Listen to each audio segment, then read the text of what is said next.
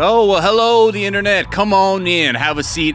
Take a seat because it's time for today's lesson. It's season 144, episode 3 of The Daily Zeitgeist, a production of iHeartRadio. This is the podcast where we take a deep dive.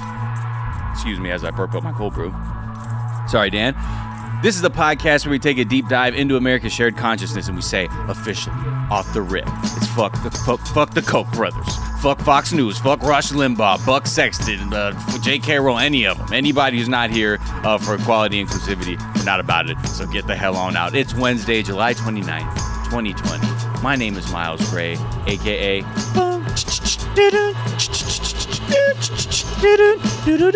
Okay, just so you know, that's the that's the instrumental that's still not a player by Big Pun. I don't want to smoke alone no more. I don't have COVID, I just cough a lot. But Miles still got to smoke indoors. Uh, thank you so much to Matt Dick though, at Matt Dick though for that one. And also, you know what? Just for good measure, you did write the verse. So hey, I'm still rolling papers, blunts that be flavored, smoking that papa, ha ha. See you later. I'm gone. Zeitgeist sweet. Zeitgeist speaks and the tweets. Jacko B.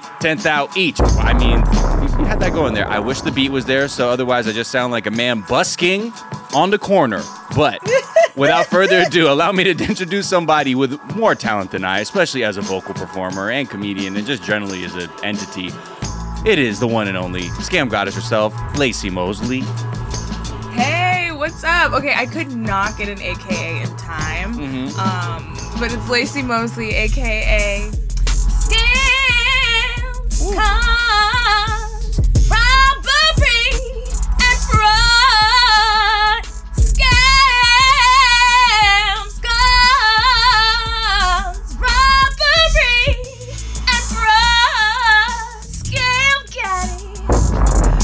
I didn't have time to. I did write that, but I didn't have time to. You are come evil. You're evil. You're like, I don't, I'm sorry, I don't have. Just allow me to just blow the doors off of this building right now. Uh, well, even when, even in a panic, you're still coming up with the best thing I could ever think of with three hours of, of preparation. Um, I need to stop panicking. I feel like I'm doing that a lot lately. yeah, when really just trust the force, trust in your own abilities. That's really the lesson today. Uh, Laci, please help me welcome today's guest. Somebody who has been on the show numerous times, but it's been far too long. Somebody who I'm always like, man, bro, I was want to hang out with this dude more. Please help me welcome the hilarious and talented Noah Garden Sorts. Thank you so much for having me. Wonderful to be back. I'm not gonna try AKA after Laci just hit the vocals Yeah. like that. I'll just say happy to be back. Wonderful to be here with both of you. Yes, and Yes, congrats Noah. on your new family as well. I realize your your son was born in the Thank you. during the Yeah, I'll be. Noah AKA New Dad. Yeah. Yeah. We, we just had a come on, baby new boy daddy. two months ago. Okay. And how was uh? Eh. Did you have the bris yet? How when do you have the bris? Yeah, we had the bris. Uh, you typically have the bris on the eighth day. We had to wait until the tenth day because he was borderline jaundice and like everything has to Oh. be medically cleared. So we just had to get his levels down a little bit. And it was the new frontier. You know, everyone's been doing the Zoom bris. Normally, it's it's a big to do with all the family and friends. You have Right. a whole lot of people. We actually just had me, my wife, uh, the mohel, and Yeah. then my sister lives in New York, and Esther's mother drove up from Florida to be here for the first two weeks. So there were just the five of us Oh, dope. Very and we, exclusive. we recorded it and sent it out to that. some of the family to watch like on a youtube link how many people get the the bris link? Like how big We- is that invite circle? Well we sent uh, the link out to probably 25 people just because i have a huge family i mean we definitely weren't sending it out to a lot of people but just And your family. family's like heavy in the rabbinic game, if I'm not mistaken. yeah, correct? yeah, I have a pretty observant family, so a lot of them were anxious to see the ceremony. Not, we didn't do a close up on the actual cutting Okay, of, the, of the foreskin. Yeah, yeah. As- You didn't give them angles. You didn't give them What- angles. no, what's funny? What's for a second is, screen experience. No, you know what? My wife Esther actually set up the camera where like the angle was unfortunately kind of right on it, but she Oh. did some clever editing where like the speeches Cutaways? and the actual ceremony was done, and then she did, and then she did a star swipe screen cutaway on uh, on the actual on the actual cutting. Oh, Esther's That's killing cute. it. That's good editing. Yeah. I, Yeah. Love, I love it. Yeah. Well, no, we're gonna get to know a little bit more about you, even better, let's even more, even deeper into who you are. But let's just talk a little bit, give them a preview about what's on the show docket today. Gonna talk about Bill Barr, the Attorney General. You know, he's uh, supposed to speak to the uh, you know, to Congress on Tuesday to talk about, you know, what the fuck is going on with all these federal goons in the street. Uh, we'll talk about what, you know, uh, just nonsense and outright lies he'll be saying there. Uh, then we'll have to get into a little bit about what is going on with Trump and the Republican Party. Just some interest. Uh, the, the the desperation is is there. We're just not sure what to make of it quite yet. Uh, then we'll also talk about, you know, in honor of the scam goddess, uh, um, somebody who finessed a PPP loan um, and and secured uh, some luxury items with that loan, as well as uh, you know a one percenter Coachella that went down in the Hamptons, because that was uh, wild, just visual to even look at. But first, before we get into all of that, Noah, what's something from your search history that's revealing about who you are? Well, the last thing I searched uh, was the definition of the word auspicious because we were watching Indian Matchmaker. If you haven't seen on Netflix, it's Yep. a pretty dope watch. And they kept on saying matches had auspicious timing. And I think a lot of people confuse auspicious with suspicious and think that it has a negative connotation, but it's actually Right. a good thing. And so I thought that, but I just wanted to make sure. So Yeah. I guess that'll let you know that I like to have my vocab correct. Exactly. Right. Especially there's no half stepping with their that. vocab. Have you seen um wait, Laci, you said you had already watched the entire series, right? Well, which one? Indian matchmaking? Oh yes, I devoured it in one Yeah. I still have like 5 to go. Uh but I'm oh, I just I, I love it. What did you It's- think of so- Houston's very own Who, Aparna? Aparna? That was rough, man. But but you know what? Here, here's what I'll say. Hmm. After a few episodes, it became abundantly clear to me that Aparna's mom was the problem, not so Oh, much yeah. Aparna. Because as soon as they got her mom out the way and she met with the astrologist and she started taking the matchmaker's advice to heart and just kind of doing her own thing, she definitely had a positive shift in her attitude. And then when you could see the way her mom would speak about the matches or even about her own life, you could tell that she was putting a lot of pain from her Yeah. past on Aparna and ruining the whole thing. Yeah, that's what's interesting Yeah. too. In, in a way, it's almost like therapy because I'm sure for a lot of kids who have like, you know, overbearing parents or Asian parents, immigrant parents who, you know, try very hard to get you to this country to get a good life for you, then there's like this secondary thing of like, I cannot let my parents down no matter what. And then, yeah, And you begin to see that. had that. Yeah. Aparna had that, but also Aparna was just like sometimes her like specifics that she wanted for people. She I was was, like, girl, hurting. you just hate having. She was hurting. She was hurting. like, I don't want a guy who's Right. funny. Like, why She's you trying to make jokes? I don't want to laugh. She's hurting. I was like, what you mean? When she said that, I was like, you are hurting. You're hurting. yeah. You She don't was like hurting a funny lot, and also like, baby girl, traveling is not a personality. Like how you do, like every five minutes, she was like, "I've been to forty countries. I've been," and, then and had nothing like- but bad stuff to say about everywhere she traveled. She loved to travel, but also hated everywhere she traveled to. Yeah. Oh, wow. Or she's like, I've been to Bali. It's Hated it. Yeah. Yeah. You're so right. She hated everywhere she went. And then she would say very specific niche things. Like I can't remember. She said she wanted to go. Have you ever I been to think the guy Bruges she- in Belgium? It's so ghetto. Right. It's like, she was what? like, I want to go see the flamingos in this one very specific river. You don't know about it? Yeah, You don't know no, she was Flamingo she was horrified that someone didn't know anything about like the salt deposits in Bolivia or something. Yes. Uh, I mean, That's what it was. Facts though, really though. If you don't like, why are we even why are we even on this date? Right. That's why I give them one hour. I go to the Check, perfect wine bar. I go to the perfect wine bar. They're setting up the table. They're tearing down the restaurant within 45 minutes. Da, da, da. Yeah, that was a it was an interesting watch, but I will Yeah, she had deeper. lots of guards up. Uh, but you know what? That's actually interesting. I might take that from her though, as what like Find a spot that closes date. like that. Oh yeah, Yeah. The, no, the time that one I was actually like, no, she's on to something there because if the date's going well, you can go somewhere after where it's closing. But if Exactly. it's not, you're like, And- all right, well, guess we gotta get out Yep. of here. But this was nice. And if it's trash, they start to turn the lights off as soon as you arrive. Right. So- Right. You're like, oh damn, something's going on. Uh, Noah, what's something that you think is overrated? Okay, this is controversial. hmm Ooh. I've recently discovered Dr. Seuss is hella overrated. In having to read the children's book to my baby, let me tell you something. hmm One fish, two fish, red fish, blue fish is trash. Wow. Trash. I did Those listen. are the original bars. Listen, no, Dr. Wow. Seuss has hits. He's got hits. I'm not trying to take away some of his great ones, but everyone just knows the one fish, two fish, red fish, blue fish. I defy anyone to read all 30 to 40 pages of that book out loud to yourself, your friends, or your child and not be like, this is garbage. Wait, there's more than just that one page that says one fish, two fish, red fish, exactly. blue That's fish. what I'm saying. Oh. Wait, what they be saying? What's Oh. what's the oh. rest of it? Oh, I've you guys never like- heard anything else. Do you have a zoink? Go get a yoink. How much zoink can a yoink go boink? It's just like it's gibberish and lazy writing. Oh So- man, I'm sticking, but listen, I'm sticking. he was by on a wave. He was on a wave. You know, like he was just I- writing that shit. They're like, Right. this, I mean, it's going off. The kids are loving it. He it. was the Shakespeare of our time. All Come I'm on say- now. One fish, I'm two say- fish, red fish, blue That's what- fish.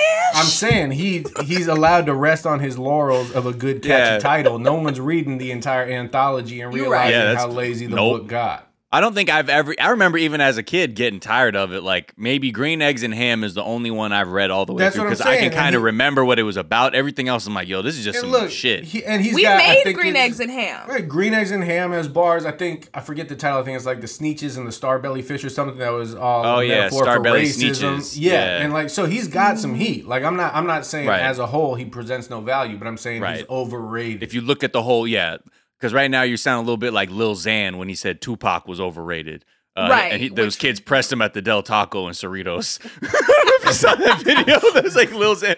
no, but I'll ride harder for Tupac than I will Yeah, for Dr. no, but I just, I just like in the beginning, the vibe of of uh, Laci and I were like, Doctor, Seuss. Oh, okay, well, somebody better let him know. What Well, you time it know is." what? I will say this: like Dr. Seuss was getting the coins, right? So he had the popping books, but sometimes, you know, when you're getting coins to just crank out a book every now and then, you got to crank out some mid at some point. Right. I mean, there's Sure. truly a song that's put on a happy face by uh, Destiny's Child, and I listened to it the other day in the car and realized that I think they just didn't write the song. Like Mm. it's like I'm breathing, I'm grateful, so put on a happy face. They have like a good chorus, and then everything else is like people on the beat. Like Kelly Rowland comes on, she's like, "It's me." That's it. I was like, "Where's the song at?" And then Michelle comes on, she's like, "Everything's gonna be all right. Everything is gonna be okay." And I was like, "No one wrote this song." But you Yeah. know that they couldn't give Michelle the "It's Me" lyric because no one would know who it was. Yeah. Oh no. oh, Is she okay? I feel like Kelly. I mean, I always hear about Kelly. You know, I just. Tenitra, Tenitra is doing just Oh, fine. I mean not Tenitra. Okay, yeah. I'm- Well, everybody. That's Kelly. That's uh Michelle's real name is Tenitra. It, Really? it is.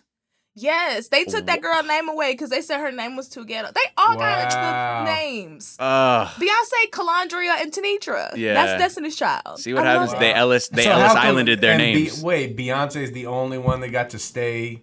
As Gotta be. real Beyonce. of course. And her name is literally a last name that her mama like zhuzhed up. The last name is Beyonce, and then she made it Beyonce. Wow. You know what, Tina? Dude, you know what, Tina? All right. There needs to be a Tina Tina's Knowles name generator. You know what I mean? Right. Like you put your name in, She and then makes it good gets and it gets Tina Knowlesified. Uh, you know what? Honestly, that's Somebody, classy. somebody build that. Yeah. Ooh, Solange Selectives. Yeah. I remember that shampoo. um, no, what is something that you think is underrated? okay, here's something very uh, probably specific to me, but underrated was having a child during a global pandemic. A lot of people assumed that it was going to be horrible when they heard that we were pregnant or expecting. But honestly, I have all day, every day to be home with my newborn, and I'm getting that quality time with my baby that I never otherwise would have gotten or had to Right. fight for paternity leave that might not have been given to me. So this has been the one blessing in disguise of this entire situation. Because between like working on shows or gigging on the road and stuff, what it had Yeah. had this not happened, what, how much time did you foresee you having with your son, Uh, I don't. I mean, I would have. I would have. or both of you? Because your wife is also a Right. comedian as well. I would I would have blocked off a few months of not doing the road. Like that's Yeah, fine. for I sure. could turn down the road. But um, as far as being in the writer's room, I would have been in there probably nine to six every day. And so based on his hours of sleeping, I might have got home for bath time and putting him to bed. But I really would not have had a lot of great time with him. And now I honestly the understanding I have of him, I understand what he needs and wants when he cries based on the different pitches. The communication is on point. He Oh. smiles when he sees me because he knows me so well. It's just been a blessing. yeah. Oh no, you better take time to be a dad. Yes. Like that, like Okay. those PSAs. We were just talking about that yesterday. have you been? Have We you taken time to be a dad today? He's taking all the time. That's how you know fatherhood is a scam. Because even though you saying like fighting for paternity leave, like that shouldn't be a thing. Like there absolutely should just be paternity leave for men in this country. But we really have scammed this country into Yeah. believing that women are the only people who need to take care of their children Yeah. or who even want to. to the point where it's confusing to companies. Like, why would we give the man time to go take care of the child? Yeah, what do you mean? Per- huh? But- no. Anyway, But that So pandemic fatherhood, yeah, that pandemic fatherhood is hitting. So if the bubonic plague seems to be on the rise again and you're in a good relationship, maybe take off that condom and go for it. yes, knuckle down and be there uh, for the, for the shorties.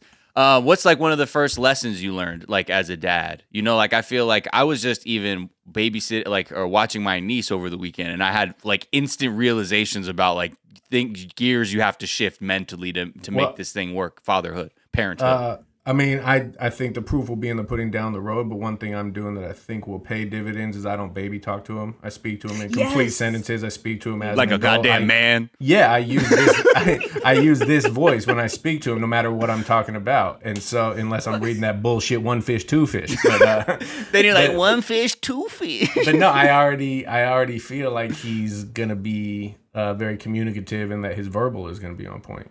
Yeah. I, although I do feel like you've been disrespecting Dr. Seuss to your baby, which ain't. No, well, that's the thing. I still, I still like, read "Come on, him the Moses, this is books. trash." I still read him the books. Right, right. Uh, that is something though. Yeah, I realized. I think like even my parents wouldn't baby talk, like just straight shooting. Mm-hmm. Like if you had a question, like what's drugs, they're like which ones, and I'm like, oh, okay. Well, I'm not ready for this conversation. I will come back when I have a more specific answer. But, But, yeah, I uh, think there's that's also- to that. we. The thing I learned early on, I wish I would have had my core more on point because my lower back is already on fire just from bending over, picking up this little 15 pound baby all the time. And if I Get those maybe reps in. tightened up a little bit before he arrived, Yeah. I think I'd be in a slightly better physical shape. Yeah. Now You you're can doing use him as a weight now. Yeah, I have Yeah. no choice. yeah, exactly. Esther Esther's doing 15 pound baby squats with him to try to get back.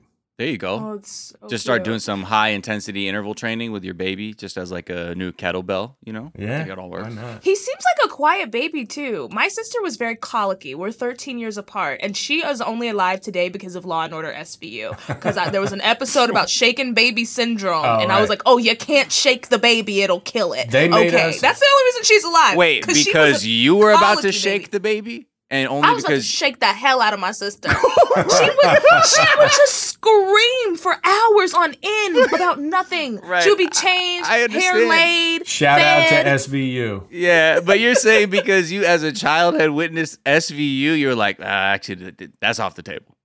Mariska Hargitay saved my sister's life. Wow. Okay. That's lovely. Because she she could scream for hours. She's got lungs on her. Right. And I would just be like, because like at the time we were staying in a hotel, I was babysitting her every day. Our house was being built in Texas, and so I was just like in a hotel room with her all day, and she'd just be screaming for no reason. Wow. Ugh. Didn't you tell her that all the time? You're like, you came this close. Came this close if it went for Mariska Hargitay. That's why Ugh. Mariska's the highest paid actress on TV. She's literally She out deserves the here money. saving lives. Yeah. But yeah, Like, no, not even- I was 13.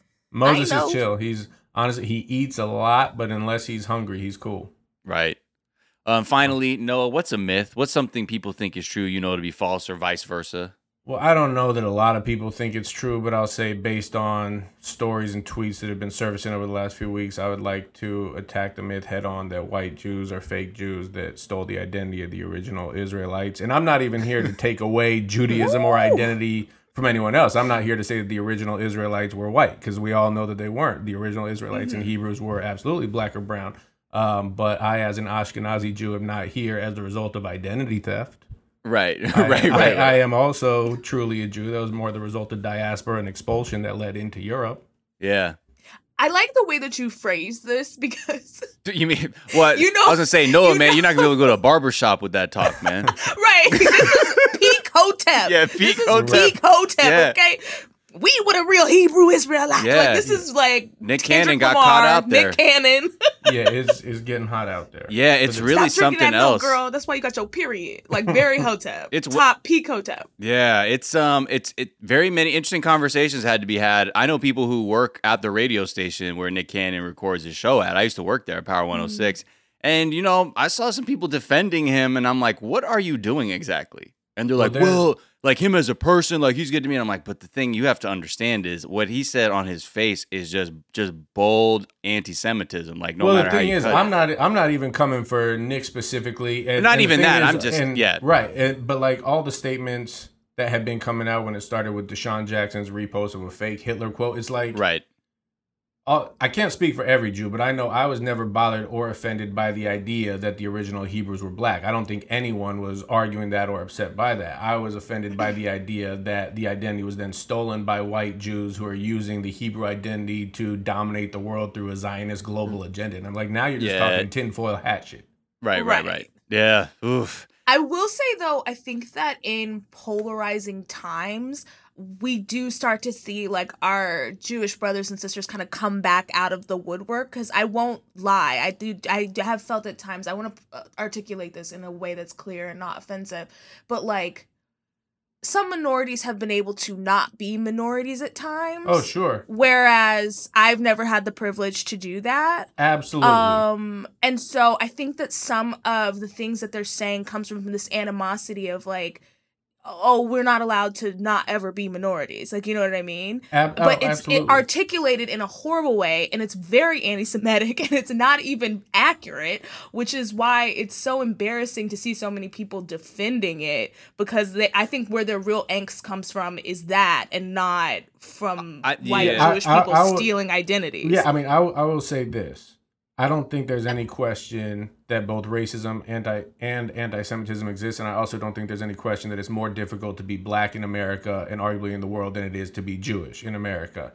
So um, there's a lot of layers to this discussion. I'll also say that I think the Jewish community could have been better over several decades of not resting on the "we marched with King" in the 1960s. So we're always like there's absolutely ways that the Jewish community in general could have been better allies over the years and over the decades with the black community. Not to say that there aren't Jews or the Jewish community that has consistently been on that. Like I would like to think that I have always um, been a good ally to the black community, but I'm just one person. But but that is a separate discussion from the idea that white Jews aren't Jews at all. Like Right. we're Right. talking about two and different they things. They're There's conflating it, Right. There's there's absolutely validity to what you were saying, and I think frustrations boil over, and then discussions bleed into each other, and things get Mm-hmm. said that have nothing to do with each other.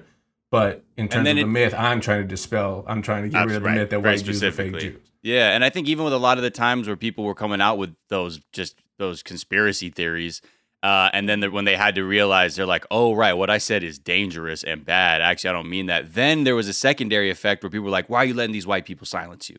And then there was like there was another level of not examining what was being said, and like this whole thing was being reduced to like, you see what happens when you speak the truth, Right, and that's silence. that's it's like, when mm, that's it becomes dangerous. like a snake eating its tail, where it's like, okay, Right. you say Jews control the media, then you get in trouble by Jews or in the in the media, and all of a sudden Jews look bad for calling out anti-Semitism just because they're using the media to call out the anti-Semitism that was spread Yeah. through it. So it's like damned if you do, damned if you don't.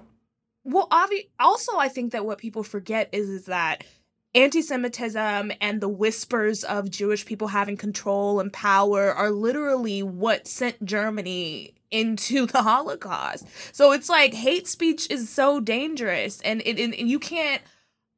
Uh, get upset with people for silence stopping it immediately because it's killed people. It's- Right. it's been so dangerous. But I think people don't want to look at it as like, oh, me saying that is actually anti-Semitism. I think it's like a very narrow way to preserve your ego to be like, what I said is facts, and therefore what you Mhm. can take from that, I'm not gonna, I'm not interested in the nuance of what I said. That's what I said. uh, Right, know? and, and deeper than that, I will say a lot of Jewish people aren't even educated on Jewish history to the point where, like, anytime anti-Semitism arises, Jewish people are always Holocaust, Holocaust, Holocaust. But the truth is, there's been uh, anti-Semitism that has hurt Jewish people based on economic anti-Semitism or the rumors of trying to dominate or control things since Right. the beginning of European civilization. And so it's like it's been happening for way longer than before 1940. yeah, right. And so that's where it gets dangerous. There's a historical precedent going back to the 800, 900, 1200, 1400, where Jews were expelled from countries or attempted to be genocided over the thought that they were controlling finances or, you know, the media or resources of the time. So Right. that that's where it gets historically dangerous. But that being said, uh, it, it's a tough time. A lot of people are frustrated, and there's a lot of misdirected frustration and anger, and I understand. that- Yeah. And also just because anti-blackness is pervasive so you know i think a lot of that is just reactionary behavior Just- from people who don't understand that they're talking about two completely different things um and it's really disappointing though i love that nick cannon apologized i know you weren't speaking specifically about him but his apology felt very sincere I loved it. I loved Mm-hmm. it. Honestly, it was like I wasn't sitting around waiting for an apology from anyone, but I Mm-hmm. thought that his au- apology was incredibly authentic, sincere. I was moved by it. I appreciated it. And uh, and all I'll say to kind of wrap up the subject because I don't want to dominate the show with this topic, but I will say that one thing I've been very outspoken for is it's incredibly important that Jewish people out there don't use this as an excuse not to continue to support the black community in their fight for equality. I I think it's really really important now more than ever that Jews double down on their allyship, support Black Lives Matter, support black causes and continue to build that relationship as opposed to letting this be a bridge that burns down. Absolutely. Right. And also, uh, we're not a monolith. Like we're not all hoteps. Like Yeah. Sure, some- yeah. some- some- Yeah, I also I also don't think the things that have been said are representative of the popular black community's thoughts, but the Right. the But it's reason an- it's kind but of there. amplified is there's it's being said by a lot of black people who have large platforms over the Yeah. last few weeks. It's just intensified with black celebrities coming out and saying It's a it's a wild how many like old hip hop people I've had to put down because of that. I'm like, damn, Pete Rock. Like, I, Right. I guess I will just reminisce over you now. Uh, how you Right, used I'm like, to be. you're embarrassing us. You're embarrassing us. Anyway. But also, I want to say, Noah, that's actually uh, to just cap this. Um, when people offend a specific group or you know anyone, it's never the responsibility of people who are their fans or whoever to like accept their apology. So the fact that you said you read his apology and you thought it was sincere to me means more than me thinking that because I wasn't the person who was Sure. offended. You know what I mean? Mhm. Yeah. So Yeah. See, look Okay. at look all at good, us. moving forward and positivity and love. Well, yeah, and I think that's what that's really what's going on. I think it just shows how fraught the whole environment is and how tense everything is, and there's because it's palpable. I mean, the the but aside from the financial, economic, and existential risks that have already existed that are only being exacerbated by the pandemic now. They're att- we're attempting to have some kind of reckoning with white supremacy and systemic racism in the country. On top of like a thing where we're like, what's going to happen in the election? Is this going to be some kind of total fuck fest? What what is going to happen? We just don't know. So yeah, it's uh, very tense times, which is why we all got to just take a second and remember, you know, we all got to, we're all on the same team. Most of the time. Most Amen, of the time. yeah. Most of the time. I would say actually most of the yeah, 99% of the time. Unless you're in that 1%. Okay, let's take a quick break and we're gonna be right back and get into some stories.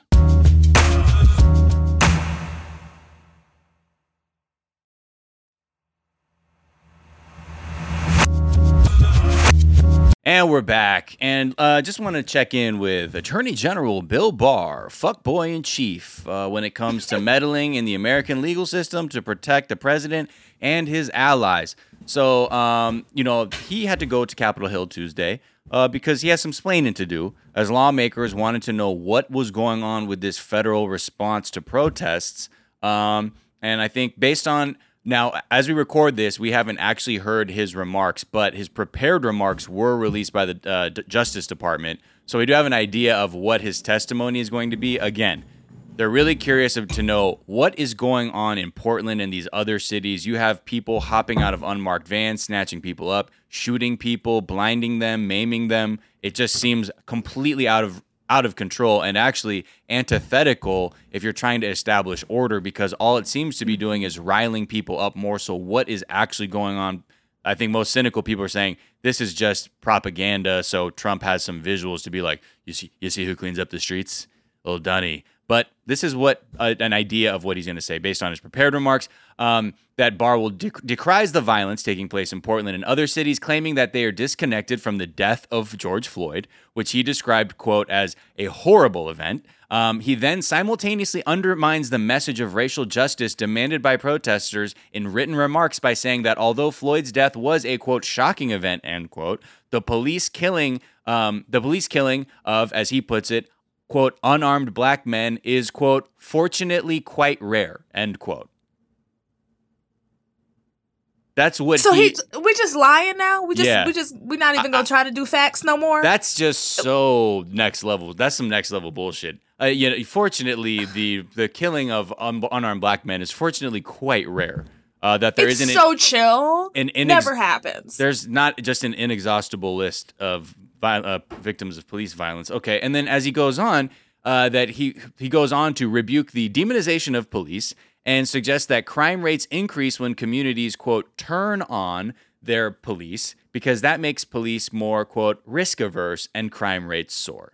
So not only so let's just i guess take it apart piece by piece. First he's going to say that the protesters are disconnected from the death of george floyd. That is complete nonsense. I mean maybe you can say very specifically are they there exactly for george floyd and actually not to hold their own police department accountable for the untold atrocities that they've committed I think either one, but it's still the sentiment is still the same that people are there for justice, racial justice. Right, they're uh, playing semantics. They're there for the social cause that led to things like George Floyd's death happening, even right. if they're not there directly protesting George Floyd. Exactly, and I guess that's one way to again delegitimize what's happening, uh, and then saying that yeah, that this that it's even if it's shocking that it's a, rare event. That is a that's just completely disingenuous. I think there's plenty uh, of, of information out there that would say otherwise.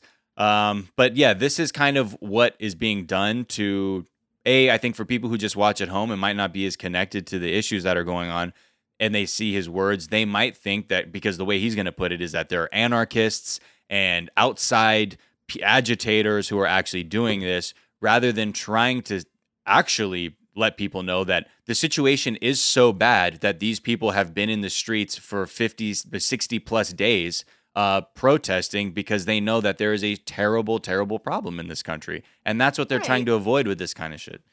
And just to illustrate this with numbers let's just pick one city new york city right? Um black people 73% of the shooting victims are black in New York City, and black people only make up 24% of the population. So the fact that he even tried to say that we don't have a problem, like, I'm just so tired of being gaslit by racists. Like, we all know what's happening here. And the thing that really is infuriating about Trump is, is that racists and evil ass white people used to at least try to tell the truth or some sort of semblance of the truth. But now it's just like everyone is fully willing to go to court or go anywhere and just make things up. It's like yeah. you don't even have to prepare because you're going to sit down and just make things up. Donald Trump lies so much that we literally have so many fact checkers who can't even keep up it's in with the tens the of thousands. Yeah, now. And I think, you know, this is the thing. It's they have to try and scare people out of this idea that we need reform within our legal system and our law enforcement. That's the that's the biggest thing because the more that this just becomes about what's the federal government doing, the less we're talking about we actually really really need to sit down and think about how we're spending our money, how we're policing neighborhoods, how we're just describing poverty as crime rather than calling poverty poverty and saying we need to address poverty or lack of access rather than just saying it's criminal and that's why I need police and hey watch out because look if you're if your black and brown people get too upset about how they're brutalized and they start protesting that's going to make police you know upset and then you know they they might not actually want to help anybody and then so you know then crime rates are going to go up. It's just I mean, really dark. yeah, it's it's all language politics and it's been that way since the idea of defund the police started kind of trending as popular because they were they knew damn well that defund the police meant reallocating the money that was going to police to use mm-hmm. other social platforms or social services to help in other ways. But they were painting it as just a picture of take money away, get rid of the police, and then there will be no one to help. Right. And and yeah, they know right. exactly what they're doing. They're just playing with the language of it to scare people who aren't going to do the research or don't know any better. It happens in every community the same and tactics. we talked about this mm-hmm. we talked about this yesterday america was built on slavery and frankly it doesn't work without slavery i mean we've seen during this pandemic how our economy has fallen apart because everything is people being paid slave wages or the police helping to incarcerate black and brown people so that they can work for basically free like mm-hmm. and it just the society in these people's minds doesn't function without exploiting black and brown bodies. So they're gonna try to fight as hard as they can for the police because they use the police to gerrymander. So, or I mean, they use prisons to gerrymander so that they can, you know, equate like more power in cities that are heavily white ring and Republican. Like they use the police to incarcerate black and brown folks so that they can work for nothing. It's just it's so exhausting because they know exactly what they're doing and at least they used to hide it better. it's well this is well, why, let me you ask know, you this. Would you prefer they hit it? Like it's disgusting in either way, but would you rather it be out in the open or hidden? I mean, that's that's the gag, isn't it? Because part of you is like, which form of racism do I prefer? Right. I mean, it's it's, so, it's Sophie's choice. It's two horrible choices like, that you shouldn't have to do? choose. You shouldn't have to choose between. But I guess if the question is, would you rather it be hidden or out in the front so at least a few people can wake up to what's happening, which is preferable. I mean, I think the I- the lazy version to say I prefer when they didn't do it, but I think deep down it's e- it's better when people are just out with it because you can be like, okay, miss me with that shit, and also like, Right. if if you say it with your chest. Is this an I think order I of say smoke? it with your chest. okay, I- Racism. I, can bring that to your doorstep. But the thing, Yeah. you know, I think One think order of smoke, please. Yeah, one order. I'll have three smokes, please, for my daughter and my wife. Anybody else, would anyone else like a smoke? I'm Like ordering a, smokes. And a refill on their smoke. Okay, just making sure. I got a lot of tables today. Got a lot of tables. Um, you know the. I think because also the, because of a lot of the influence of like overt white supremacy that that it's, it's sort of waning or the symbols are going down it's inspiring more people to get more aggressive with it because they realize it's a guy keeps saying it's like the fourth quarter right now it's like okay you got you can't just be in your house thinking that the other races are going to do it if you also are down for this like white supremacist utopia then you got- you got to go out there too with your stars and bars, and that's kind of what you're seeing now. Like they're the counter protests are getting like a little more coordinated than they were before when it was just all BLM marches and things like that. You're starting to see that again. There are just there are white people who are also invested in a version of this country where it's it's business as usual from like about the 40s, and like let's stop progress around there. Um, Right. I mean, that's that old joke that we used to, a lot of comedians have said where we've been, I don't know if you guys have been in this position, but uh, I have definitely been in the position where I was talking to white people and they were like, if there was a time period that you could go back to, like, what would be your vibe? Like, Right. I would definitely go to the 20s, like 1920s. And it's like, bitch, I wouldn't go to no past. I'm trying to go to the future. It's bad Right. for me here. Go to Wakanda. Can I go to the Marvel? Can I go to the Marvel Cinematic Universe? Right. But that's why Make America Great Again was Yeah. such a gr- excellent branding because it was like, we're going to put all the Browns back in their places, guys. We're going to Yeah. put the Browns in their places, the Jews, the gays, the disabled. Everybody. we're going to suppress everyone like we used to. Well, Yeah, I mean, now you understand why Mad Men was such a popular show. right. Oh, it's- God. it's like so many white families could just watch it and realize how it used to be. They're like, honey, like, I wish remember back in the day like we that. could get drunk at work and harass our secretaries? Why don't you wear an apron, honey? Uh, so you know the other thing. Let's just talk a little bit about Trump. One stupid petty lie that came out is you know Dr. Fauci threw out the pitch at, uh, for the Nationals, and that apparently set off a wave of conspiracies. I've even heard from uh, inside knowledge that just QAnon people were even getting swept up the the, the man on the receiving end of Dr. Fauci's pitch. Uh, that it was all like a whole thing was some kind of conspiracy, whatever. Uh, but people were like, I think obviously he's been somewhat of a, a positive figure throughout this pandemic, and Trump d- could not stand any of that shit. And he was basically saying like, you know, well, I'm going to be throwing out the first pitch at Yankee Stadium. Um, you know, he said he was like he's really good friends with uh, you know uh, the team over at the Yankees, and he had been offered you know in the past to open out the uh, throw the f- opening pitch, and this so he went out there and really said he's like yeah so I'm going to be throwing it out. No one knew this. The Yankees didn't even know this. They're like, what are you talking about? His aides had to like scramble to try and be like, yeah, so uh, the president wants to throw out the first pitch. And they're like, uh, what? Then, like, over the, like, a couple days later, Trump is like, because of my strong focus on the China virus, including scheduled meetings on vaccines, our economy, and much else, I won't be able to be in New York to throw out the opening pitch for the Yankees on August 15th. So even so, first of all, even in recovering from his lie, he had to get racist with it. Yeah. Like the first line Right. of his excuse for not going China was virus. calling it the Yep, China ex- Yep. This is. Also, girl, you don't even go here. Yeah. You were not invited. That's just like this year. I turned down my Emmy nomination. Right, Right. because right. Yeah. I definitely got one today. Like what? I want somebody else to get some shine. I want Uh, somebody else to get some Emmys. Okay, yeah. it ain't all about me. you are such a kind goddess. Uh, what would we do without your kindness? But yeah, it's it is a weird. It definitely has that whole. It's so juvenile that kind of lying. Like I haven't seen that since like high school of that kind of thing where it's like it's like and also it's the kind of lies that used to be the plot of like a teen sitcom in the nineties. I forget which sporting event it was last year. It might have been the World Series where they showed Trump and he got booed Yeah. heavily. And I think there's also a chance that maybe the Yankees might have been even trying to work it out with him, and then his team was like, "Uh, by the way." If Yeah. you do this, they're gonna boo the shit out of you. Even I, I guess people wouldn't have been there. There's no crowd, right? So They would still, I think, find a way Yeah. for the speakers. Boo, Yeah, put right. the, pump some booze in over we the would, speakers. we would bring some booze in, okay? Even if we have to use them like stock stock booms, But- stock booze. yeah, but I mean the man's the man's ego knows no limits. and it's getting No bad limit. because you know I, we all know people whose egos have gotten in the way of them succeeding, or actually their egos have actually made their problems worse for them because of an inability to let go of this very like self-centered. I must protect my the perception people have of me because that's more important than what I experience on the, in, the experience on the inside as a human being. Dot dot dot. Whatever. Um, and it, it's getting to the point where you can start to see how far he's going. Like it every day, it's some kind of escalation on things that we never thought we would be talking about, but here we are. And I think there's no way for us to cease to be surprised by anything we're seeing. Like I think we always have to steel ourselves to be like, it's going to. I can't. I can't imagine him dialing it back. Yeah, like that's right. No. it's it's unfortunate to already be mentally preparing for this, or even for the government or the armed forces to put a, plan, a plan in place. But there's zero percent chance this man honors the election results if he doesn't win. It's that No, or absolutely the only other way, right? Because I know people who are like big time ego ego people who will never take a L publicly. They do the thing they they quit. They rage quit. Shut off the Madden game in the fourth quarter Exactly. getting blown out. So that's it. It's in the it's in the it's in the wheelhouse. It's in the quiver of that kind of person. But I just don't know with this. Like that's such a big L to take publicly like that. Like it'll be hard to spin that in your own mind. Like you can do that with the homies because you can just smash the Xbox and run out the room.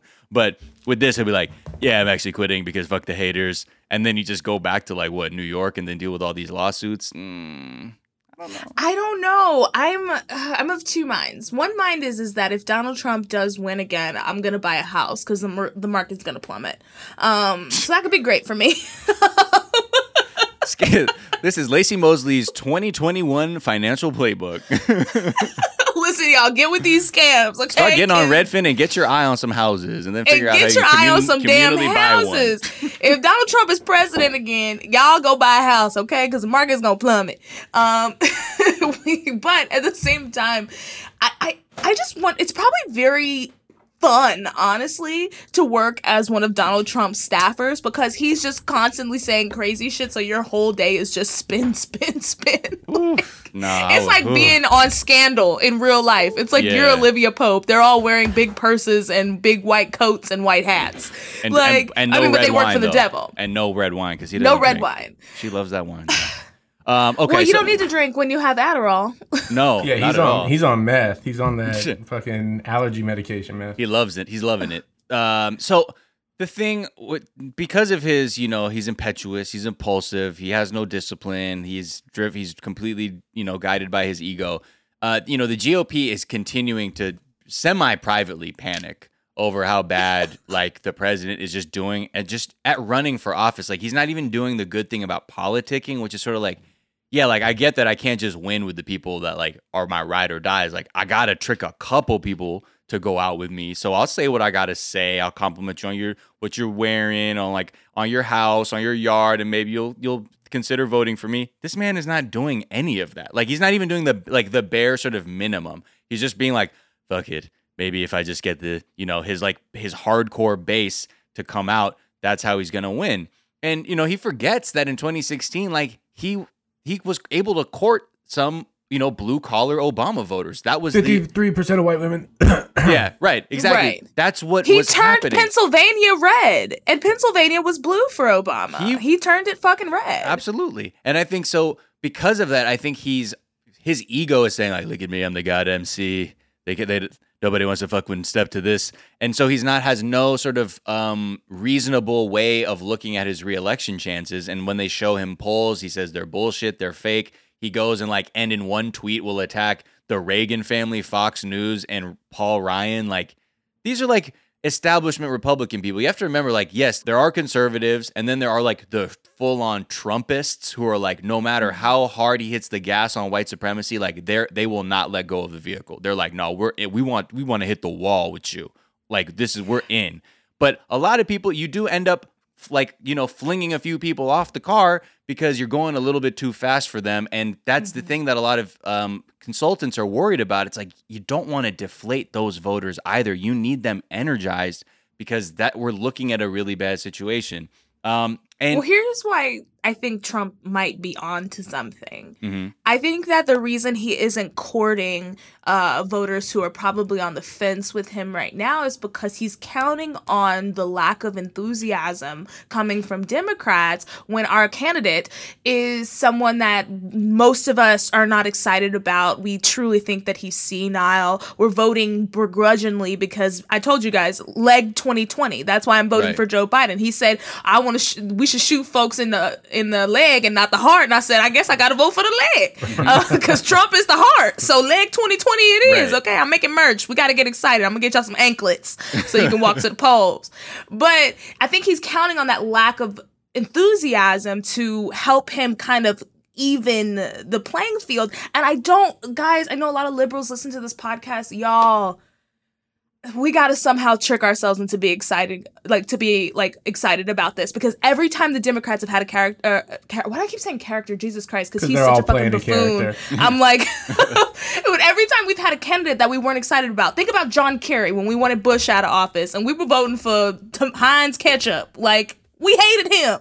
Like anytime we've had a candidate that we're not like jizzing over, we lose mm. because Democrats are all about feeling and sensationalism, and it's like right now we have to be about survival. That Well, needs to get us yeah, excited. I mean, the only difference is I think Trump's done a hell of a job to, despite there being very low enthusiasm for the candidate, there is high enthusiasm for him to be out of office. And I think it's it'll be interesting how those are reconciled and how that turns out. Because one thing that I worry about is more than even the lack of enthusiasm. I I I even though there's low numbers for the like candidate enthusiasm, I know how a lot of people are also just feel about what this election means. Not to say that that's the entire voting population, but despite that enthusiasm, I think and the disapproval that people have for this presidency is that all these polls that the media keeps showing people, I think it's going to have the effect of making people complacent. On top of being like mm-hmm. not enthusiastic, they'll be like, well shit enough people give a fuck to vote this guy out. I mean he's getting he's losing by double losing by double digits in texas or in florida or whatever the state is at, at the day that everyone's like going like oh oh you this you better watch out trump. No no no fucking no don't Right. we're not got- safe. It's fucking it's the fourth quarter for everybody everybody's got to pull the and fuck we up all got to get the fuck in Yeah. the game. Like we It- all have to be doing this. One hundred percent, and that that's why I'm saying it. Like they're already laying the groundwork to contest it based on if there's a second wave of the coronavirus, or Mm-hmm. if they do that bullshit where they shut down a lot of polling places in typical Democratic or minority strongholds. Then there's Yeah. going to Yep, be less love to do people voting in person, or less people willing to wait in the cold with the global pandemic going on for six, seven hours to vote. And they're going to want to mail in their votes. And then they're going to say Trump won the in person vote and he only lost because of the fraudulent mail in votes. And they're, they're laying the groundwork for that bullshit. Damn, Noah.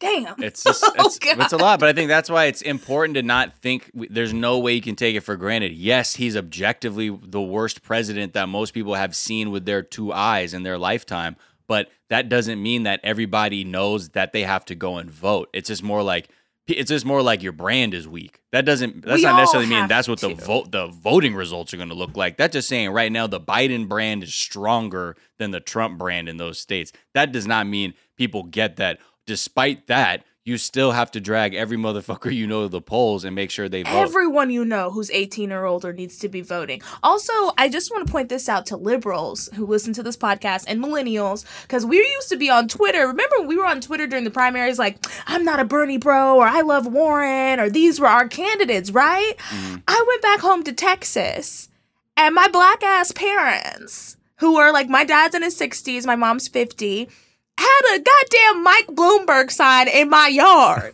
And I Oh, took wow. that shit out so fast. Oh, I Oh, was so your what the parents are rich. is this? Oh, your parents are rich, rich, huh? Bu- business, They do business Democrats. That's all I know. I'm like, oh, They do got some coin. yeah.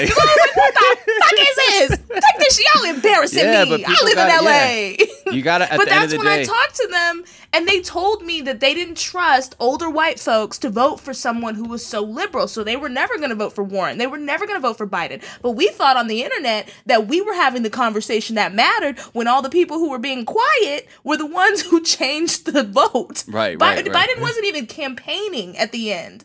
We he just kind of showed up out of nowhere and was like, "Here I am."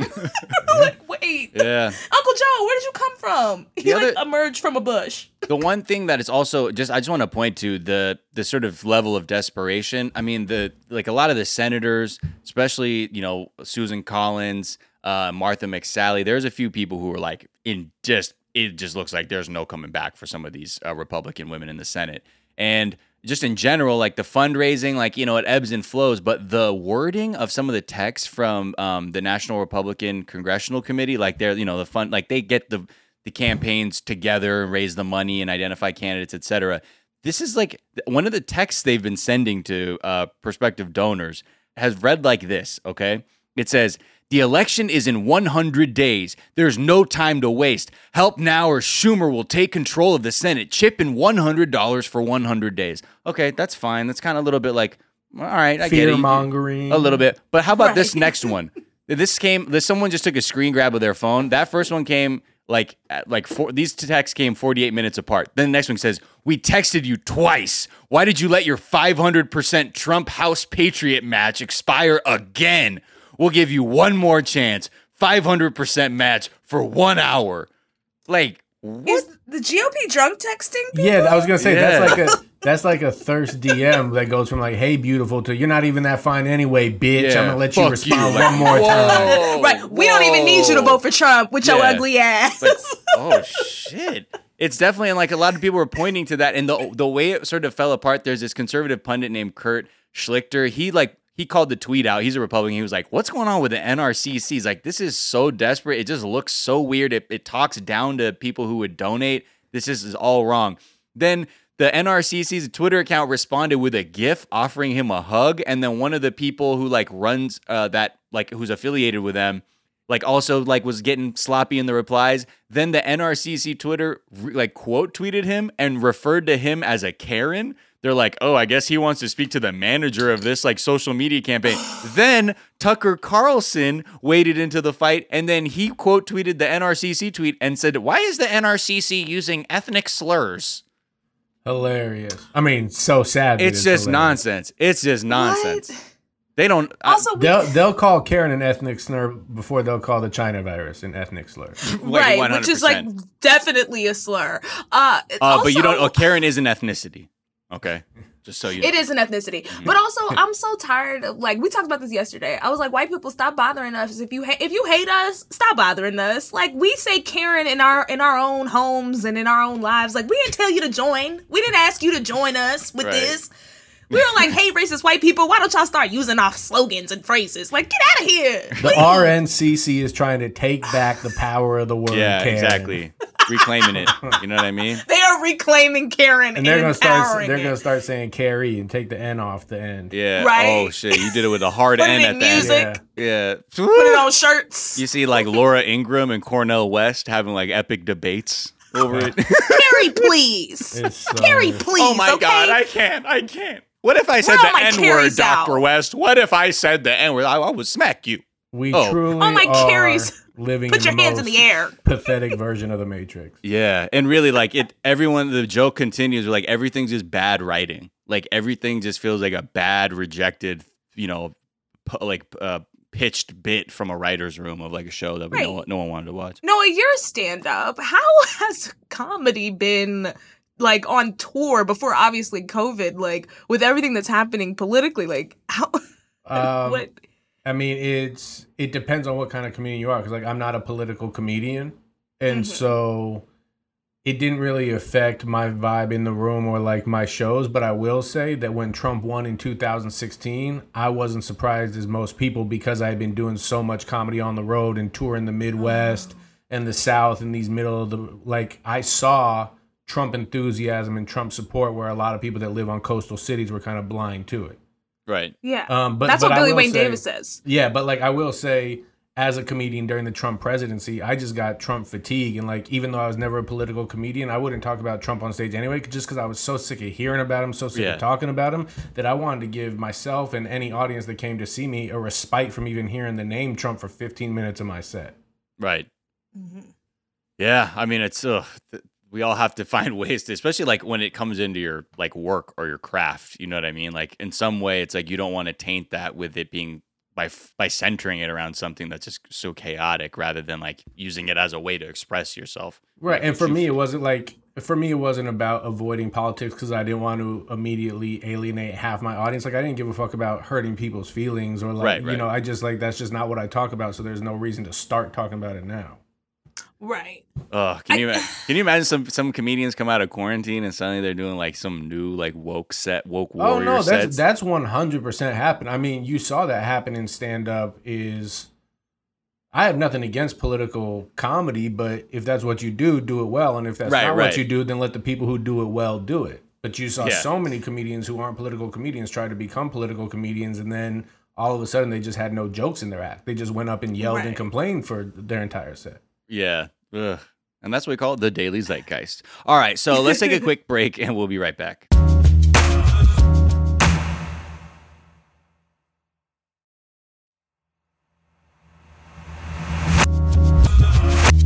And we're back. And um, just quickly, there's a couple things going on in showbiz. Uh, Ellen DeGeneres, uh, it looks like there is a investigation, internal investigation from Warner Brothers uh, and a third party company uh, that are looking into the workplace culture, racism, toxicity rumors that have just basically Oh been my blowing out of LA since forever. Um, and you know, to get her. BuzzFeed, you know, they had a story come out, I think last week, that was talking about all kinds of stuff, you know, talking about the, especially from black employees, the racist behavior, microaggressions. There was jokes about mistaking two black female employees with the same hairstyle. There was things about uh, someone who was having a mental health issue and like the company was completely just unsympathetic to them. Uh, on top of like when you know when the quarantine happened, a lot of the people who used to work on the show did not hear from their employer for a long time in the midst of this pandemic, and then found out like another company was just sort of like doing a little bit of production on the side. There's been a lot going on that I think be on top of again sort of like the open item or whatever you call it, just a known item uh, news piece that has just been sort of the anecdotal stories in this city or just in the industry about her. So what's also interesting is they talk about two executive producers like in this article and some of the executive producers released a statement to BuzzFeed and this is what they're saying, you know, about what was going on. They said, quote, we are truly heartbroken and sorry to learn that even one person in our production family has had a negative experience. It's not who we are and not who we strive to be and not the mission Ellen has set for us. For the record, the day to day responsibility of the Ellen Show is completely on us. We take all of this very seriously, and we realize, as many in the world are learning, that we need to do better, are committed to do better, and we will do better. Yo, can I? Okay, I've never done this before because I'm scared of Helen. But I am going to tell you guys two anecdotal stories that I've heard from people that I trust that I like don't think Okay, relying we'll say at all. allegedly, but we'll say allegedly, you know, for allegedly reasons. These are alleged Alleged- allegedly stories. allegedly allegedly stories uh allegedly and so allegedly Mhm. um during christmas Allegedly. ellen allegedly Mhm. would go into her staff writer's room and give everyone a present but the presents weren't the same in value. Like the top present was allegedly you get your house redecorated and ellen pays for it. Like that's like you're the best. And then allegedly the worst gift was a starbucks gift card. And if you got the worst gift allegedly you also got a lecture about why you are last place and how you can improve unless you're gonna get Whoa, fired that's like some pimp shit. Yeah, or she was Allegedly. watching Glengarry Glen Ross. Before yeah, she, right. Alle- which I just thought Allegedly. was so Allegedly. like this is like you just have fun being Right. you gotta have fun being chaotic evil if you're doing shit like that because it's like this is some people are toxic because they have short tempers or because they don't respect people Yeah. but to have a whole crafted like a little sadistic. thing like yeah. that it's a little sadistic and then also allegedly Allegedly. hmm I know a uh, musician Mhm, allegedly allegedly, allegedly he may or may not exist Right. um, Hypothetically. and he allegedly, hypothetically, wrote music for Ellen, and allegedly, hypothetically, um, maybe this never happened. Um, he uh, wrote for her during several stand-up specials. She took the music, never paid him for it. oh, Huh.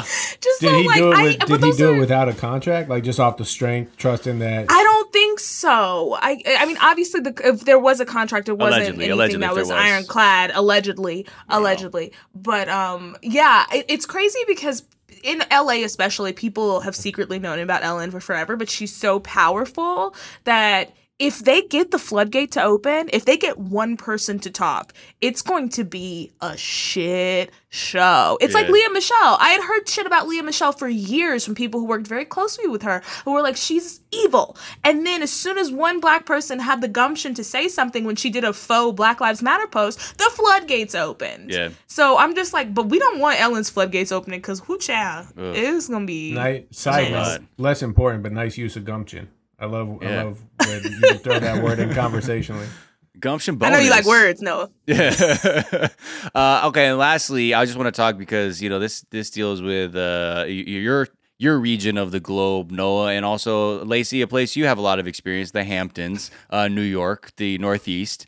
Uh, not to say you're from the Hamptons, but you- I I feel like Yeah, New was about to Yorkers say, I- much more familiar with the region, but Hamptons. Sure. I've lived there. I've lived there. I know you said so. you've you've done a little of you've worked some events, you had to live out there, you have experiences with the clientele. Uh, the one time I have ever I had ever been to the Hamptons, it was a wedding for one of my dad's college friends, and he was mar- the his uh, wife was the daughter of an investment banker, and to this day, I have never been in such physical proximity to that kind of wealth and opulence in my entire life. I could not believe what I was seeing, and it got me. They, had they were serving my 17 year old ass like full mugs of Grey Goose, and I was like, you know what? Thank you, Wall Street. One day I would like to be like this too, and therefore I will fight to protect your wealth and make sure you do not pay one cent in taxes because I like what I'm seeing here, y'all. How quickly you got turned out. Oh yeah, Bloomberg immediately. 2020. Immediately, yeah, just boomer, just boom, boom. I'm in the room. Um, so in Southampton, is that is, is Southampton a nice Hampton? I don't know. Southampton's anything. is expensive. It's got real estate, celebrities. It's like a very Okay, so that's the one, area of the Hamptons. like, in and the then East Hampton's like the old people. Montauk is the really really young people and the locals. But also there's like fun bars and restaurants there. Thank you for looking that up. Yeah, I'm like, yeah. She also sounds like it's like House Hunters, like bougie edition. We're like, you guys are gonna love Southampton. Um, like Noah and Miles are two comedians, uh, interracial couple, just looking to put roots down in the Northeast. Um, so this whole thing, so they. and It makes sense now that you're saying it's the nice part because opening for the Chainsmokers is DJ D Sol, or as you know him, CEO of Goldman Sachs, David Solomon. This Stop. man, yes, he was opening for them, and also. One of this the the uh, town supervisor of Southampton, Jay Schneiderman, was also an opener. Now, these tickets were very expensive. Like the whole idea was it was going to be socially distanced. You could drive in. It was like a drive-in concert. Some tickets were going. They were between twelve fifty and twenty five thousand dollars. Okay, for No Kid Hungry Ch- Children's Medical Fund of New York. There was like supposed to be this fun thing, but then just shit just got out of hand. Even though they tried, they said, "Look, we've got all these CDC things." They said people are going to fill out like a COVID survey. They'll get a face mask, have a temperature taken, and they have like there's hand sanitizing stations. But the deal was nobody stayed in their car. It turned into like a straight up concert with like a hmm. ton of people just Well, gathered what do you think around is gonna each happen other. when DJ Solomon is on the ones and yeah, twos? when D Sol is just fucking on the wheels of steel. I mean, you Liddy. can't, you already know the Also- appeal. Although there's no group that you can get together that's going to be more dangerous when it comes to a pandemic than rich people. Oh, they're yeah. the most entitled, selfish people. So they're not going to do any cuz like you wear a mask to protect other people. They ain't going to do that. Yeah, they're like they're rich too. They're not sick. That's for poor people. Bye. That's for poor people. yeah. One, I think also too at a certain point, you do life shows you to your face that money can actually solve a multitude of problems for you very quickly. So I there's no in a way I'm like I get it. Yeah, too. If I grew up like that and my parents never taught, taught me the value of work and what money was, I'd be like, yeah, like you're rich, you can go to the doctor. Like if you don't like your body, you can go to the doctor. If you don't like your car, you buy a new one. If you don't, da, da, da, da. so If you do a murder, you just call a guy. yeah, your dad just like your dad just like blackmails the chief of police. yeah, so well, that's Succession come on. end of season one. Yeah, Right. yeah, exactly, one hundred percent. And then you get to like just kind of you know blow some steam off in a lovely spa in Iceland. So the thing that you know when uh, New York State officials, including Governor Cuomo and like the you know uh, the health commissioner of New York saw this, they were aghast. You know, they just could not believe what the fuck they were seeing. Uh, the health commissioner said, I'm at a loss as to how the town of Southampton could have issued such a permit for an event, how they believed it was legal and not an obvious public health threat. So, again, I remember I told you the man who is the town supervisor, Jay Schneiderman, he was opening, he was participating in it, and he also had to respond because when he so he tried to defend himself by saying, quote, we believe the conditions of the permit were violated. No shit. And then he goes on to say the organizer was supposed to make sure that people stayed in their square. They didn't have enough security. I had question I had conversations with the organizers making sure they were going to enforce the rules. It's unfortunate that they allowed this to happen. Excuse you, sir. You are a city official who uh, uh, probably had a hand in even okaying this permit. I just also want to say he goes on to defend himself um, when they were talking about like, yo, but your band played there. What the fuck are you talking about? he said that when his band performed, okay, when he, I was on stage, motherfuckers were following the rules. He said, quote, I stayed for a while, and when I became aware of the VIP area, I told the two security guards from the organizers to stop. Um, so you have to come to the car right now. That's what I said to, to one of the guys in my band. We have to leave. He said after we finished our set. Yeah, after we get the Um, set, yeah, let me take a few pictures backstage. Then we gotta go. The f- once Yeah, I hear took somebody, a few pictures, shook a few hands, played Once- a game of suck and blow, yeah, and then I left. uh, but this whole thing, like, it's just everybody, like even the people in the municipality are involved in fucking up. But oh boy, so one percenter Coachella, you love to see it. But I can only Look, imagine they didn't get their the worst Coachella. You know when Hmm. like your boss pressures you to come to an event that they're doing in their personal life. Oh, Imagine these Golden Goldman Sachs employees that were like, "Oh, by the way, you got to drop twenty five grand on a ticket. I'm Oh, DJing shit. this weekend." Can you imagine like the twenty four year old traders at the trading desk Yeah. at Goldman spend, Blowing all their spending bonuses to go see DJ D Sol? they're like, Also, "Ah." I fully Well, the- blame COVID because this guy was probably like, "Fuck it, I should, I gotta seize the day and become a DJ." like this is probably his first DJing event. That's how fucking rich he is. He's like, I don't know, I'll open for the chain Yeah. smokers. I'll He's make like- it happen. Right. He's like, I got deadmau5 to give me lessons. I paid him in cocaine. It's just like, wow, bless them all. Um, it shows you, really, again, this is why we aspire to protect the wealth of billionaires so that we may one day completely act recklessly and foolishly in the midst of a pandemic. Uh, and then put sure. people who actually had to work to survive at risk with our recklessness. It's all just a vicious cycle. You hate to see it, or maybe you do. Uh, either way, Noah, it's been fantastic having you on the show today. Always Uh, a thank you for stopping by, man. Always, always love hearing from you. Always good to talk to you. Um, what is, you know, let people know where they can find you, follow you, you know, listen to some of your comedy, and let let us know a tweet that you've been liking. Uh, so they can follow me at my website Noah G Comedy or on Instagram at Noah G Comedy. They cannot follow me on Twitter, and I do not have a tweet that I like because I got off Twitter two weeks ago, and I feel so much better and happier and healthier Yes. for it.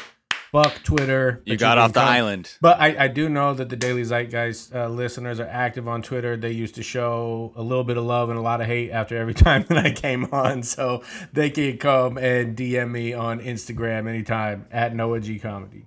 Boom. Yeah, it's true. I'm like I've I've slowly and slowly used it less and less and less. I just I can't I realize how much it affects my mental well being Right, by it's being just- on there. More than like A used to be fun. full of hatred. Yeah. It used to be fun and now I'm like, you know what? I don't need to inform myself like the stuff that like cuz granted there are things that happen on Twitter that a lot of the mainstream media won't get covered, but Sure. I have other ways of interacting with those stories that get that I don't have to log into Twitter and then go down a rabbit hole of watching, you know, Karens going off down in Australia. I see you Zeit gang down there. They've been sending me a few links of Aussie Karens. They're pretty Why intense, is mate. This? They're like, you fuckwit. They're so fucking it. I mean, whew. We just need a Karen you Olympics. Do a, you do a really good Australian accent. I watched do. I watched a lot of TV by myself uh, as a child and would like to dial in accents as a way to entertain myself. Uh, Laci, hello. Yes. Where can people find you, follow you, listen to you, support you, uh, and even tell put people onto a tweet that you like? Guys, uh, you can follow me as always at D I V A L A C I Diva Laci on all platforms. And if you like scams, robberies, cons, frauds, you can listen to my podcast, Scam Goddess. Um, and then a tweet that I have been liking. So this is a tweet that I'm enjoying. It's not actually like a written tweet. It's like a news article from the New York Post about teens who have been dressing up as masked grandmas to score alcohol. Yes. it was happening like all over, right? In Europe and like Australia and sometime in the US too. Yes, and this of course it's Gen Z. And then here's one of my own tweets about Gen Z that I this is pointedly directed at my sister who Mariska Hargitay saved her life. Um, I said, I love that Gen Z talks shit about millennials' economic progress like they aren't about to pay 100K for Zoom University. Oh, yeah. I, I shouted that tweet out last week of yours when you weren't on the show. Oh, you did? I was clocking that Oh. tweet. Yeah. Damn, true, okay, though. well, that's recycled. The joke's But on you. Gen Z, Yeah. They're Gen like, Z, oh, you didn't get get drunk in a building? team." You didn't get drunk in a dorm? You never, oh, you never been on campus? at least my, winning team, ho. yeah, at least my debilitating educational bill came with some experiences that involved human contact. But it's right, at least there- we got to get drunk. There were also ones though too that were comparing ones where like grandparents would be like, "Yeah, and I had to walk in six feet of snow," and they're like, "It was 2020 and it was a motherfucking pandemic." Like, what the fuck you talking about? No snow. So yeah, they might they might have a little bit of a heat they can bring to their kids too. Uh, okay, you can find me on Twitter and Instagram at Miles of Gray. Also, my other podcast, 420 Day Fiance, where we talk about 90 Day Fiance. Uh, Sophia Alexander and I. So check that out. Keep the laughs going. Promise you, there's no politics in that one. Um, and let's see, the tweet that I like a couple. First one is from at Tawny Newsome at Tawny Newman. She says, Very proud of the black people in my life actively uh, resisting, refusing opportunities aimed at harvesting our knowledge and experience for free. Be wary of folks wanting to, quote, add your voice, which means make their brand appear diverse, or, quote, hear your thoughts, which means profit from your lived experience. Uh, yeah, that's always, we always got to have our head on a swivel. But yes, uh, shout out to everybody who's able to at least turn down those opportunities because sometimes surviving takes precedent. Uh, next tweet is from uh, Solomon Giorgio. Uh, at Solomon Giorgio, he says, I practice coming out to my parents on my baby niece. If this sounds cute and endearing, please understand that I was screaming, I'm gay and you can't stop me at a 16 at a 16 month old baby. Solomon's funny, man. He's so funny. Solomon's hilarious. Uh, killing That it. and you can't stop me. and a baby. Uh, you can find us at Daily Zeitgeist on Twitter, at The Daily Zeitgeist on Instagram. We got a Facebook fan page and a website, dailyzeitgeist.com, where we post our episodes and our footnotes every day. Thank you. Uh, and today, the song we're going to write out on is from Texas's very own Khruangbin. I just love their whole trippy beach vibes. They just always uh, take me to another place. Uh, Laura's bass playing. I love her bass playing. I love her bass tone. This track is called Pelota, and it's just got the fantastic Latin vibes to it. Um, and you know, they're just again, just close your eyes and take a vacation inside your own home to this track. And other than that, the Daily Zeitgeist is a production of iHeartRadio. For more podcasts and this one, check out the iHeartRadio app or wherever you get your podcasts. Until then, check us later, talk about some trends, and we'll see y'all tomorrow. Peace and blessings. Love. Bye bye.